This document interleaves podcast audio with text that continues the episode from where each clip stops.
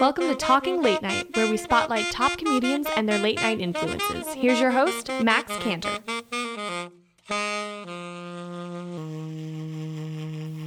Hi, everybody. Thank you so much for tuning in to Talking Late Night. I'm your host, Max Cantor, and this is a show where I like to talk to comedians to not only learn about their late night influences, obviously based on the name, but I also like to learn about just how they got so funny and how they ended up where they are today. So today on this show, I have a very, uh, well, and all my guests are special, but this guest has a special place in my heart because I've known her for quite a long time. We took improv classes together, and now she's an actual improviser for the general company at Dad's Garage Theater. But that's not all, because if you think that was good, get ready. She's also the host of her own podcast entitled Who's Your Daddy? And on top of that, she's an architect. I mean, it just gets better and better and better. So please, please welcome to the show, Miss Jenny Wentling. Welcome to the show, Jenny. Hi. Oh my God, that was the best intro I've ever had. Oh, thank you. Know what? I I just completely improvised it. I did not have that written down. I just started talking. Oh my God. Top notch. Thank you so much. I have gotten, you know, some accolades for my show. Um, an introduction, I would say.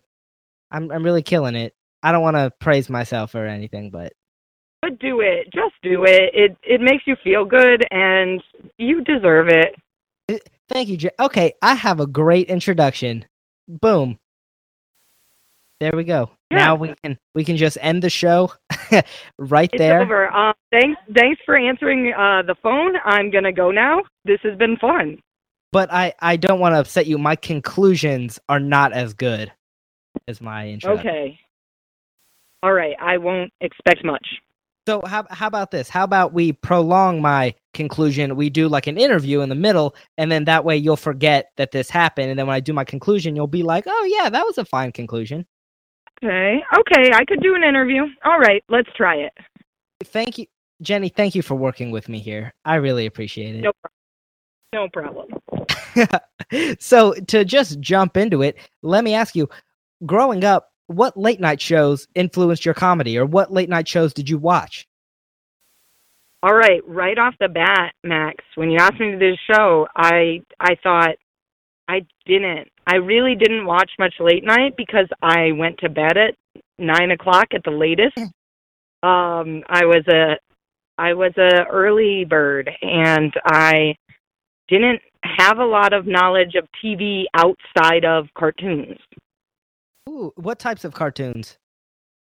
I would watch anything, honestly, and it, it was uh, something in our house. I. We definitely turned them off. Everyone else would turn them off when I would watch them. I'm like, guys, you don't understand. These are funny. Um, but no, so anything that was on Cartoon Network, um, and Adult Swim came on while I was in high school, so I got into that as well. But um, I watched kids like, oh, no, it's raining outside right now. Can you hear that? Uh, no, I can't hear it, actually. Oh, okay, then great. I'll keep talking. Um, yeah, it's... It's, um, I watched, like, Flapjack and Chowder. I watched, uh, I watched anything I could. I watched Bob's Burgers because I'm pretty young, so that was part of my childhood, too, I guess, in a sense. Um, but anything I could find, but I also grew up, you know, from, in, like, an art family, so it also included, you know, the animation side of things was something I was very interested in. So I know that you're um, not not only a improviser and an architect, but you also draw. You're an illustrator as well. So as a kid, yeah. Were you drawing these cartoons? Like, did you try to replicate them? I never tried to replicate anything except for, oh, I was very into Tim Burton. And so it wasn't so much a replication, but like that very much influenced what I wanted to draw. And so if you look through my, like my childhood sketchbooks are all very uh, just like eight foot tall creatures with just made of skin and bones, like the lankiest motherfuckers you could think up. And they're probably missing teeth and chunks of hair, and they have, you know, a strange animal on a leash. So that was a lot of it. I drew a lot of, like, old women with, like, their grandson. I don't know why that was a reoccurring thing, an elderly woman and a little boy. And um, so I just drew a lot of things based off of that. And so I just always thought that was funny, and I think it was because it made people so uncomfortable. I drew up, I grew up in like a very conservative area of Ohio, and um, I thought it was very funny to just make people feel uncomfortable because I was so into this like darker side of art, and people would call me out and like, Jenny, that's really creepy. I'm like, okay, I'll keep doing it then. How old were you when you were drawing these these weird sketches? Um, that was probably like sixth grade till graduation, and then I, you know, it carried into college. But it was tough in college since I got into I was in architecture school, and there was less time to draw weird characters and more time to discuss why you hate yourself, but you're still better than everyone else. So, which is a lot of what architecture school is. When you're a kid, I mean, because I, I just picture being in sixth grade and like, you know, you're sitting at your little group of desks and you turn to your friend next to you and you're like, look at this old lady with this little boy I drew. I, I yeah. D- did that attract people to you? Like, did you get a core group of friends who all thought that was oh. funny? Oh, God, no. No, I did not have a core group of friends at any point. There were a couple friends that I definitely like stuck with, but I was a floater for sure because people could handle me up until a point. And then I got too weird, too intense. I'm I'm very intense. And so never really had a very core group of friends because it was a little it was a little too much for people. And I've learned to tone it down, but at heart, I'm an all or nothing type of gal. Along with sketching, did you write as well, or was it just drawing? I did. I mean, I liked to write little stories, but it was, it always has come to me as if I have an idea, it's a whole lot easier for me to storyboard it and almost make comics out of it than write it out. I, I'm not a bad writer. I'm not a good writer because I don't really go to doing that. When I've got an idea, I imagine it visually before anything else. And so that's how I get it out. That's re- that's really interesting, but in a way, you know, it just suits where your strengths are at. Yeah, I mean, I've been doing a lot of it lately, and I'm realizing, you know, it's not half bad. Like, if if I'm working, because the people I work with, I work with so many great writers, and it's like, well, they can write. I'll do my own thing, and maybe it'll help if if someone else writes a story. I'll draw some pictures for them. Um, and it has complemented um, other people's styles very well in in th- projects I've been working on. It's just like nice to see it from a different perspective, and also um, I get to see things from a different perspective when I work with so many writers.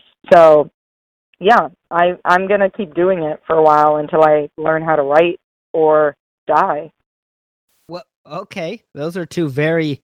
Very, I guess, on the on the spectrum of options, those are very far, or they might be close to each other. It just depends on. I'm not sure, but yeah, we'll find out. And like I said, I'm an all or nothing type of gal, so if I have to die, maybe it's time. That, you know what, that is, I was gonna say that's very positive of you to say, but it's not. It's not very positive. What what is the earliest cartoon that you came up with that you can remember? That I came up with? Yeah, or like a character that you sketched out maybe that you can remember. Okay. Well, I mean, I definitely know that I never drew stick figures. Um, so I any of my drawings as a child, it was always an attempt. I I didn't understand why people weren't just drawing what things looked like, and they were drawing these representations, because a, a stick figure is a representation of what a human looks like. But I was like, that's not what a human looks like, so why don't you try and draw that instead? So if you look at like my childhood drawings, they were um, they were all attempts to look like a human, but of course very bad. And all of I drew pictures of Sailor Moon a lot. Um, but I definitely had trouble with hands, as all children do, and so she just looked like she had these big old wings for arms. Um, but things that I created, I, I know for sure there were just some very tall, gangly men that finger... Th- the thing was, I their fingers were all very, very long, and I found that to be fascinating, just a long finger. And um, so I think it was a lot of the similar, but uh, just drawings of gangly creatures. Okay, this is very, this is very unique. I'm learning a lot. I mean, I did, I didn't know any of this about you, but it's interesting as I talk with more and more comedians. All of them, or most of them, I should say, have been interested in this weird, unusual type of comedy. And I think for you, drawing like weird, unusual type of sketches, you know, you you just created your own little artistic style that you liked. Yeah, and I think a lot of it was the, the I got a reaction out of people. And I didn't want to, like, I could have drawn something a little more run-of-the-mill, and, you know, people liked what I was doing. I was getting plenty of compliments via art teachers, but I also wanted that reaction of, like, Jenny's a little off. I don't know if we want to be friends with her, because it was... It was, I think it was very satisfying to do something that people weren't comfortable with. I'm like, yeah, but I am, so I'm going to keep doing it. Where did your sense of humor develop from? Where where did it come from? Um, I would say, I mean, again, I didn't watch tons of T V until maybe um, high school, and then even I've really never owned a television.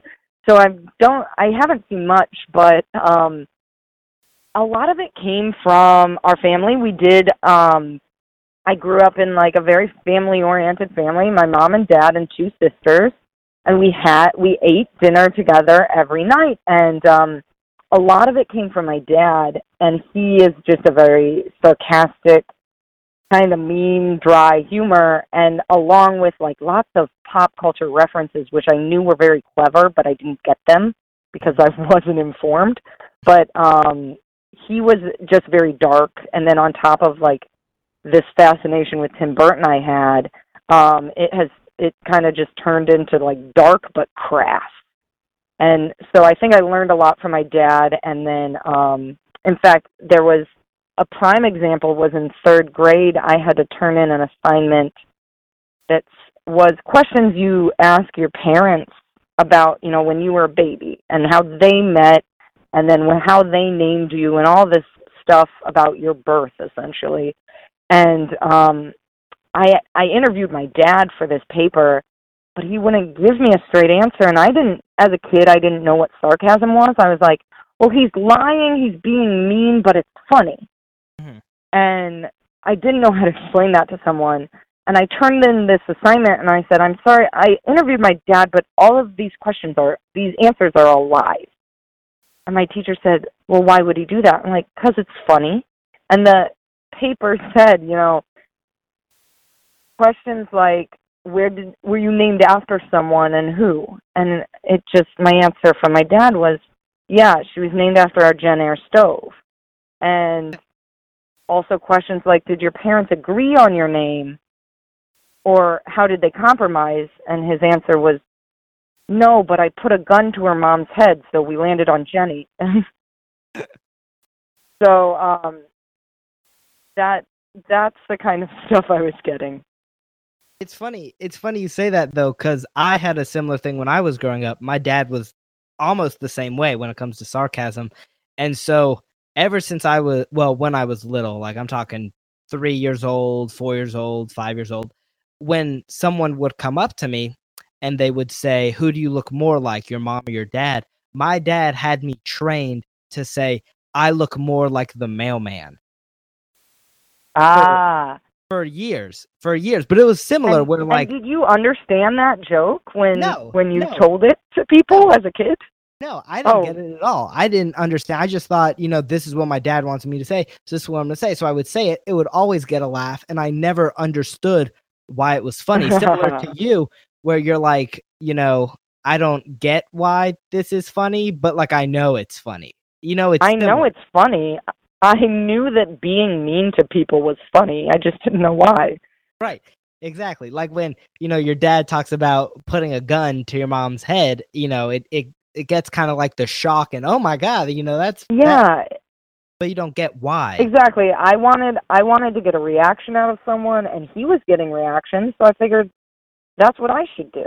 So I started, you know, just saying very crass things at a young age, and then later learning what those things meant.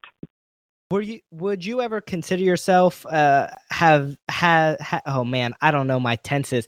Would you have ever considered yourself a class clown? There you go. That's what I wanted to ask. Um, I don't think I was, just simply because I also was very serious about myself as a kid. Um, so I, you know, I didn't, I didn't take on like the typical things that people were joking about uh, in elementary and high school. You know, it was all these like very lewd humor. I was never going to talk about a penis in class. That was beneath me. I was very self-serious. I was, Um, like, to give you a good idea, I was the valedictorian of my class, and I spoke at graduation. I was in every club and captain of any sports team I could be. Um, so I just wasn't the class clown because I was working too hard. Hmm. Were you making people laugh? Like, did they think you were a funny person? I, I, now I guess I've never thought about it. I think maybe not. I think I was just like this weirdo. Um, I, I had a couple friends who I would make laugh, but I was definitely not, you know, making everyone laugh. I was not the mainstream humor of Fairless High School. I was more, you know, if someone was a little more intellectual, I could make them laugh. But I was not going to talk about poop, and I wasn't going to say the word boobs. So it it was not, I, I didn't win class clown at any point. Um, I was just very driven and obscure. So when did this transition begin where you started, you know, making people laugh more and more and more, and you realized, oh, I, I want to be a comedy performer? Yeah, um, I really clearly remember that time, and it was part of, it was while I was in college, and I think it was just like getting burnt out. I had been so serious for so long. I was in architecture school. I'm in like one of the top architecture programs in the country, and I am completely burnt out. I'm like, this isn't actually that much fun. Um, I need to do something else. So um, when I was working as a an intern in Baltimore, I started doing stand-up, and I wasn't great at it, but um, I was at least, I felt like, oh, this is something that's close to what I want to be doing. And I started just being a little more lighthearted in general conversations. There's always this side of me that is, like, very serious, and I'm still overcoming that with this like new discovery of we can just have fun right now, and we don't have to compete, and we don't have to do the absolute best at every moment. We can have fun while we're doing it. Not that I still want to do the best I can. I just want to enjoy my time as well. And so that that's a big transition I probably made like midway through college. Okay. And when, when you first started doing stand-up, did you find it difficult to not incorporate that lewd humor, or were you over that and you were like, I'll just incorporate it? Yeah, I got over it pretty easily. I realized that I wanted to talk about sex a lot, mm-hmm. and it was still, oh, like it was still funny. I feel like at this point, like, yeah, women talk about sex, but I was doing it to a group of people who weren't quite aware that that was, you know, now it's it's totally normal. That that phase has passed, but um, it was at a time where a lady talking about sex is funny just to begin with. And so I was very open about that. And so um, that is how I made the transition into who I am now, which is uh, a dick joke a minute. Um, but yeah, so that's that is I got to that point while doing stand up for sure. Do you remember any of your early stand up jokes? Oh, it was mostly just stories about um, from just like real stories from stupid shit I had got into, and they usually involved having sex with someone. So um, that it, they're not good jokes. I have nothing that's in. It was a lot of like self-deprecating humor, which um is fine, but I'm over it. Were you? So I, I guess I do, but they're not good. You don't want to hear them. Well, well, if you remember one, I definitely want to hear one. If you remember one of your early stand-up jokes. Oh, there. Um. Okay. I I know there was a. I mean, there were lots of stories about um. About just like a guy that I would go visit in a warehouse, and I would uh, go go hang out in a warehouse, and that's all the detail I want to get into. That is such a good beginning of a horror movie. Yeah, yeah, exactly. But the thing was, it was just part of my everyday life. I was hanging out on the weekends in a warehouse. So, did did he pick the warehouse? Did you pick the warehouse? Oh, he lived in the warehouse, Max. He lived in this warehouse? Yes. So it was a real high point for me while that was happening. Um. Well, you know what? Just right there. You don't you don't even have to tell me the full joke, because I thought that was funny.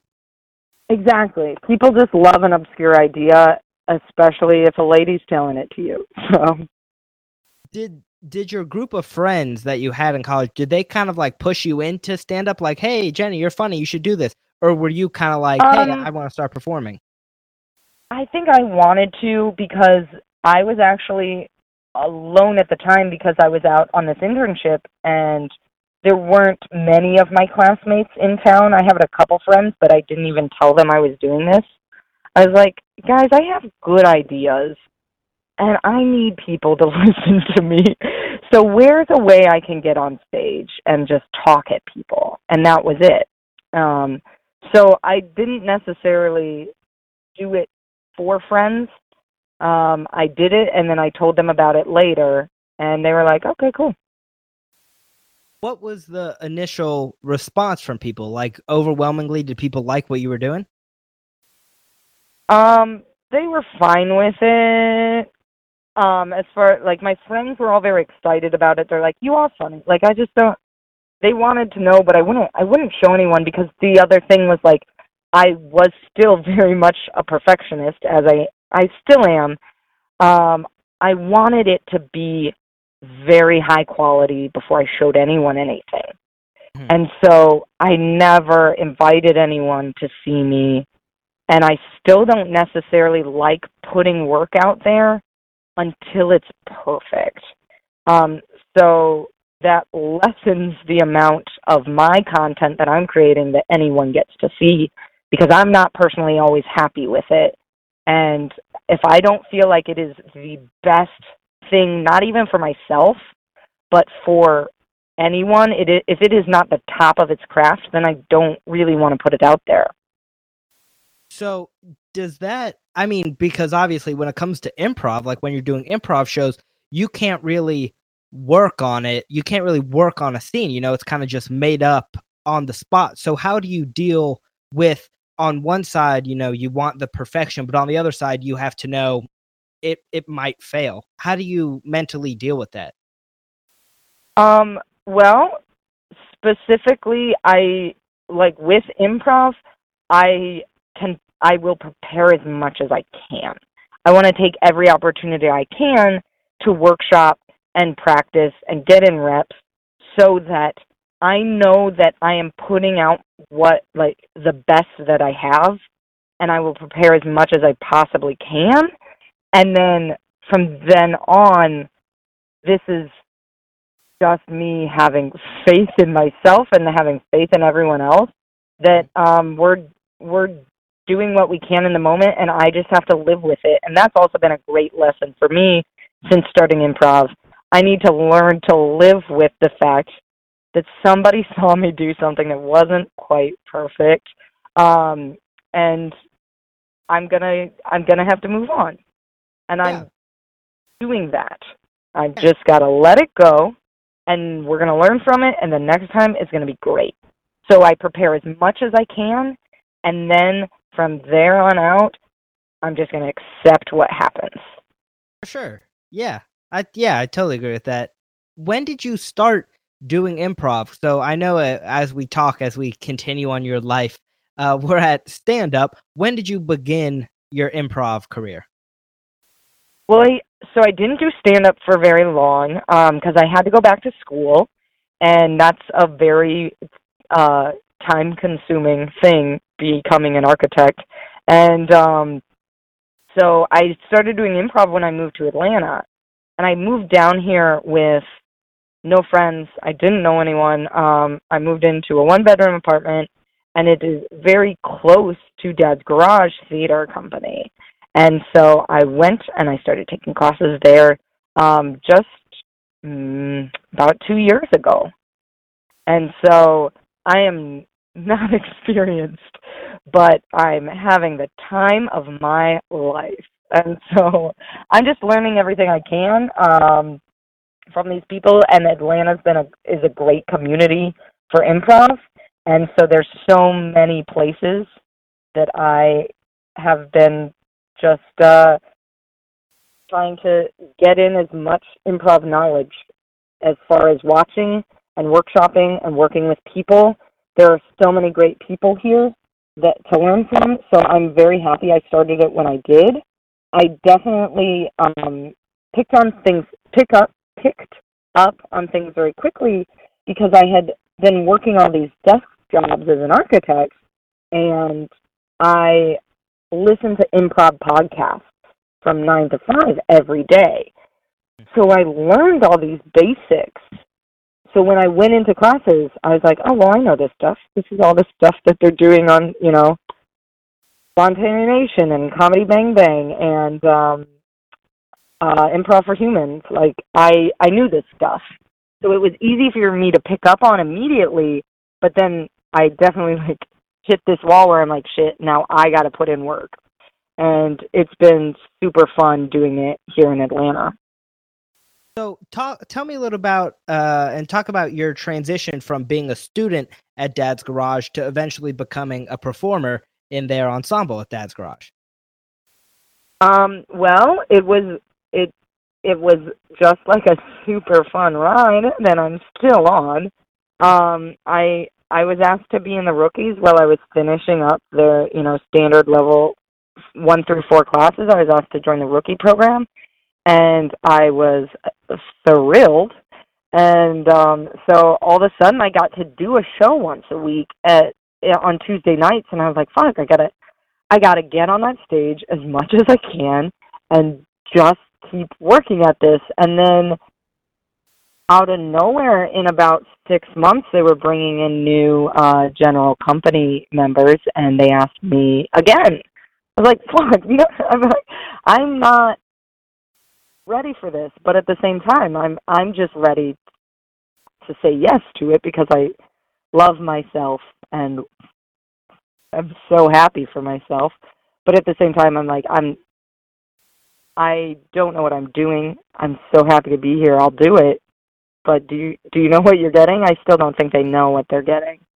They haven't realized that I um, don't know what I'm doing, and um, I'm going to keep it that way. So hopefully no one at Dad's hears this episode. I'm sure you don't have to worry, because I've seen you. I've seen you in a couple shows, and I think you're doing a great job. Thank you. I mean, I think what I'm doing is relying a lot on everyone around me, because it's a, such a stellar cast of characters at Dad's, and um, they are picking up where I am dropping the ball every time. So I've, I've just had such a strong crew of people to work with everyone there is brilliant, and everyone that I've gotten a chance to work with at other theaters around Atlanta has been brilliant as well. I'm like, what the hell's happening here? I didn't know this was happening in Atlanta. I'm so glad I found it. So what have you, what did you notice was the biggest challenge to jump from the rookie program to the general company? Um, you know, I don't know that I noticed it because I just acted the same. I just was like, well, they asked me to be here, so I'll keep being here. Um, I get excited about things. I can't keep my mouth shut. So I, I was talking to everyone about ideas I had anyway. And that's it. There was almost zero change except for my face is on the wall, honestly. And that, that just came from, I felt comfortable there from the beginning. Mm-hmm. I felt comfortable here because I'm actually at Dad's Garage right now. I have recorded three podcasts today, and um, it's just such a great environment that has been created by the staff and by the ensemble members there, um, that I felt at home right away, and I never acted like I didn't belong. Okay. And I got to find out, do your architect coworkers know that you're an improviser at Dad's Garage? Um, they, so, you know, yes and no. There are some people who are aware. Uh, you, you working uh, nor, like a nine to five job and then being an improviser is this constant conversation of, oh my God, yeah, you do, like, you get a range of like, oh, you do a skit last night, you do a little play, some really patronizing comments. Uh, and then there's the people who are just constantly letting you know that they should see you sometime. It's just, uh, oh yeah, you're still at Dad's? We should totally come out and see you sometime. When do you, when do you do shows? And it's like, I, you guys have had plenty of chances to come out. If you wanted to, you would have done it by now. Um, but there's, they're all very nice people who maybe don't fully understand how much work it involves. Like I, I essentially, you know, I have multiple jobs. I don't go home at the end of the day. I go to Dad's or I go somewhere to keep working on, you know, illustration, writing something, putting out a podcast. It's all, uh, I have made a point my entire life to never have any downtime, and it's working so far in the fact that I don't have any downtime. Now, what's been the it, it, the most awesome, the awesomest moment for you being a performer at Dad's Garage? Um, I would say just recently, because it's on my mind, it's a thing that I was so excited when it happened.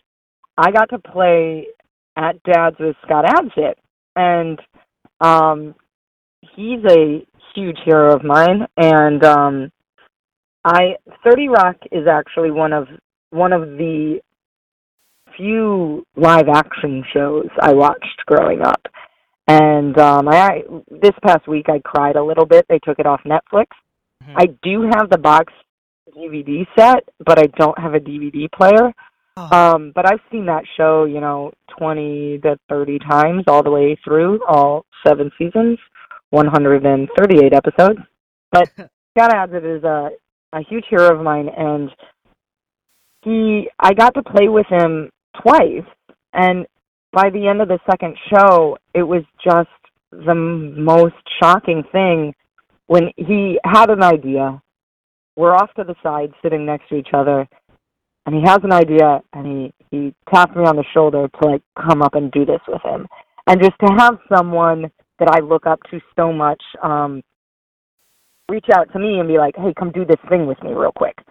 I was like, what? Yes! um, and I was on a high for a few weeks after that happened. So that was, that's been the peak of my existence, and it happened a couple months ago. So it's all down here from here. Yeah. Well, you know what? I, I won't say it's all downhill, because in the short bio that I write up for you when I publish this show, I'm going to say that you're a friend of Scott Adsit's. So there you go. Oh, wow. Thank you. Um, hopefully he sees that and realizes that we are friends, and I expect a phone call soon. Uh, look, I'll I'll make it happen. Maybe. Great. I trust I, you, Max. I can actually promise that, but I said it. Tell me right. a little bit about your podcast and how that the idea started and how you just created it, because I love your podcast, but I don't want to describe it. I want you to describe it so it'll sound a lot better. Okay. Okay.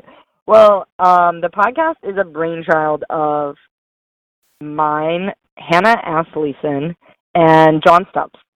And Hannah and I met at Dad's, and immediately I was like, who is this gorgeous being with the mind of of a brilliant, brilliant, I, I don't know, a, a being from another world. She was just like, the shit that comes out of Hannah's mouth, I was like, holy fuck, I never would have thought of that. I hope it's okay to swear on this show. I've been doing it since I sh- showed up, so no, no, I'm gonna keep doing totally it at okay. this point. It's totally okay, and great, for the young great. listening, it just teaches them new words, so you're totally fine. Great. Vocabulary lesson, guys, listen up.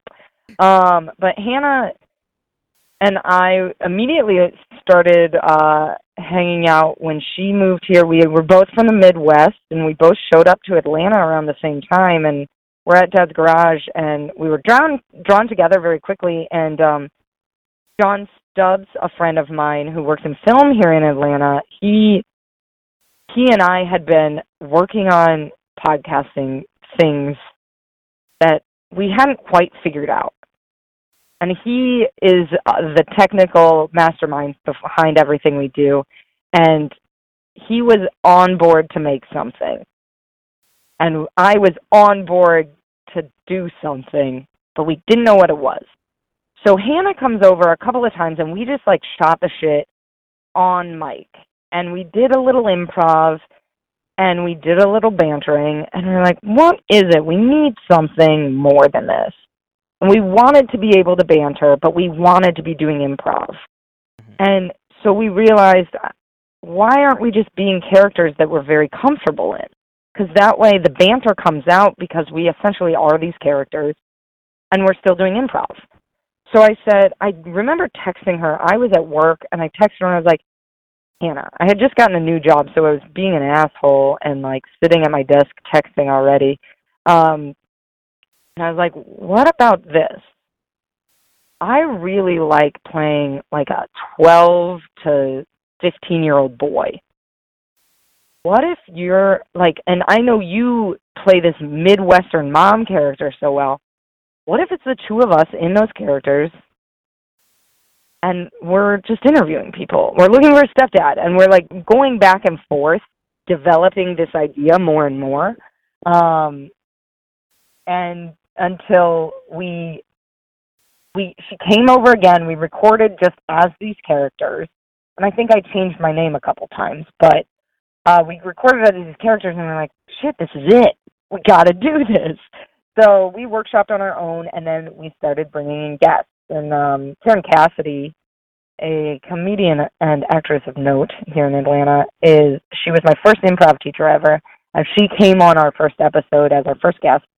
And I think that's when we knew we, like, really had something great, because it is, we got to just be ourselves, but mm-hmm. under these masks of these characters we have developed. And it is, um, so Travis and his mom, Debbie, and uh, they are uh, just a single mom and her really shitty son live in Indiana, and they're just interviewing candidates looking for a new stepdad. Who's your daddy? And um, very quickly we wanted to branch out from that. We didn't just want, you know, straight men on our podcast, so we were like, we'll interview anyone who comes on, honestly. So uh, if you're out there listening and you're like, fuck, I need to get on this show, just email um, uh, mommysonlovin at gmail dot com. But we we have been recording an episode every week since for the last, like, three or four months now, and it's been fantastic. We've only heard great things from people. So maybe it sucks and we have really nice friends, but I like to think that we are actually doing something pretty good. And where where do you see the show going? Like, who would be your dream guest to get on? Oh my God, we wanna we want everyone on there. If I could have anyone on the show, well, I mean, just because this is my I want I want Tina Fey on, on my show, of course, as as a devout a fan of thirty Rock. I want I want her on there. I want to get Scott in if I could, if he were in town. And Scott, if you're listening, come on over to my house and record a podcast in our spare bedroom, please. So those are, I mean, and everyone. I want everyone on there. So, Jenny, where, just talking about your comedy career in general, including the podcast, including performing at Dad's, you know, what is your ultimate goal when it comes to comedy? I, ooh, ooh. I have uh, dreams, my dreams. You know, I would love to be involved in just a sh- a show, whether it be a live show, whether it be a television series. I'd love to be involved in a, you know, a sketch for, format that just like allows for a variety of things. That because I am across the board, I want to be making content in all forms. So I don't, I'm not, I think it's because I'm not one hundred percent great at anything, but I'm pretty good at a lot of things. So I want to be, you know, making music. I want to be illustrating and animating silly things. I want to be just doing improv. I want to be acting. So maybe it's not one format. I just want to be able to fill my days with every form of what I want to do. So I want to wake up in the morning and have to, you know, animate a short that I'm working on and then bounce over to, like, record a podcast and then go meet my friends because we're writing something for some sketch, for some show. And I just want to be able to fill my days with that and work, continue working with all the great people that I have been through improv. So one day you want to, and this is not you handing in your resignation letter, but one day you think you might want to pursue comedy one hundred percent full-time? For sure. Um, I don't know where my my path leads, but I have a million things that I want to try wholeheartedly for one. You know, I have been, since I, since I was in high school, being involved in, you know, my after-school activities went, you know, I had marching band practice and then cross-country and then soccer and then show choir and then a musical rehearsal. And somewhere in there, there was Key Club. You know, I I have always spread myself across different things, and I'm getting to a point where I'm like, I should really whole, whole-ass one thing for a while. And um, if I could do that, I'd like to see where it goes. Mm-hmm. Well, you know, we're, as the interview is coming to an end, we've reached the, the last question. But to me, this last question might be the most important question of the entire, entire okay. show. Okay. Okay, I'm ready. The question I ask every single guest. So I'll give you a chance to think about your answer before I ask the question, okay? Okay. All right, so take a moment to think. Well, I don't know. Okay, okay. All right. All right, have you thought? Thinking. I thought, yeah. All right, here's the question. If you could give one piece of advice to somebody who eventually wants to be in your shoes, what piece of advice would you give?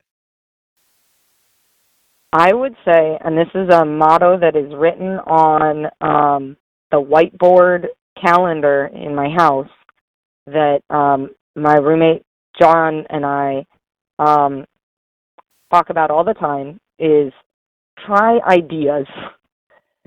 When you have an idea, give it a shot. Um, we do stupid stuff all the time that just comes out of uh, little ideas we had while we were watching. We're watching a show and we're like, ooh, I like that. What if we turned it this way, did this, expanded it into this huge universe? Whatever it is, if it's the tiniest thing, like, I wish I had a T-shirt that had a cat coming out of the moon on it. Make that T-shirt. Or if I have a great idea for a sketch, you know, get together with someone and talk about it. If I think of an improv format, figure out who I want to work on that with and do it. So, like, act upon the ideas that you have, because as long as they remain ideas, you have nothing to show for what you think is, you know, it could be brilliant. You have to try it. So try your ideas. That is my advice. Yeah, that's awesome. Yeah, I totally agree. Great. Good. Do it, Max. I will, just for you, Jenny, because you told me to. Yeah. No. Good. Thank you. And Jenny, if people want, anyone listening, want to, you know, learn more about you, maybe see you perform at Dad's or learn about your illustrations or your podcast, how can they find out more? I would say there are so many ways to find me. Um, you can you can um, see me at Dad's. You know, I don't know my schedule, so you don't either. Um, but you can find my social media, mostly Instagram. You'll see, you know, what I'm working on as far as illustration, and every so often a little picture of my friends is uh, Gentling. That's a combo, my first and last name right there. J E N T L I N G. Um, and then listen to the podcast, which is Who's Your Daddy? And you can find us on Facebook and on Instagram, Who's Your Daddy Podcast. You can find us on iTunes, Stitcher, and Google Play right now. And if you want to send us money, we'll tell you how to do that on the show. Um, and then email the show as well. If you are already listening and you're not emailing, email mommysonlovin at gmail dot com. I'm very serious about that. And um, outside of that, you can give me a call if you already have my cell phone number. But that's it. Okay, well, that, that is just a litany of ways to contact you. Yeah. So perfect. All right. Well, Jenny, thank you so much for being on the show. I really enjoyed talking with you. Yeah, thank you, Max. I'm so happy you asked me. I'm so happy to talk to you while I'm sitting in the parking lot of Dad's Garage. Yeah, I mean, th- it, it means a lot that you would sit in your car for almost fifty minutes just talking. You know, the weather's gorgeous, so hey. Well, look, no one listening knows what the weather is, so you could say you could say you're it's a tornado. You could say it's a blizzard. Exactly. And it was. It was all of those things. And you sat through an earthquake just for me. I, what can I say? Just for you, Max. I'm honored. Keep that in mind next time you need... I, I have no clue what you need from me, but um, keep that in mind. I, you owe me. uh, noted. I will, I will remember that. All right. Oh. To anybody listening, please remember to go on our Facebook page, Talking Late Night, and give us a like. You can also find us on iTunes, where you can also like us there and leave us leave us a review, or you could visit us at our website at w w w dot talking late night dot com. Thanks again for listening. Thanks so much for Jenny for being on the show, and we will see you next time.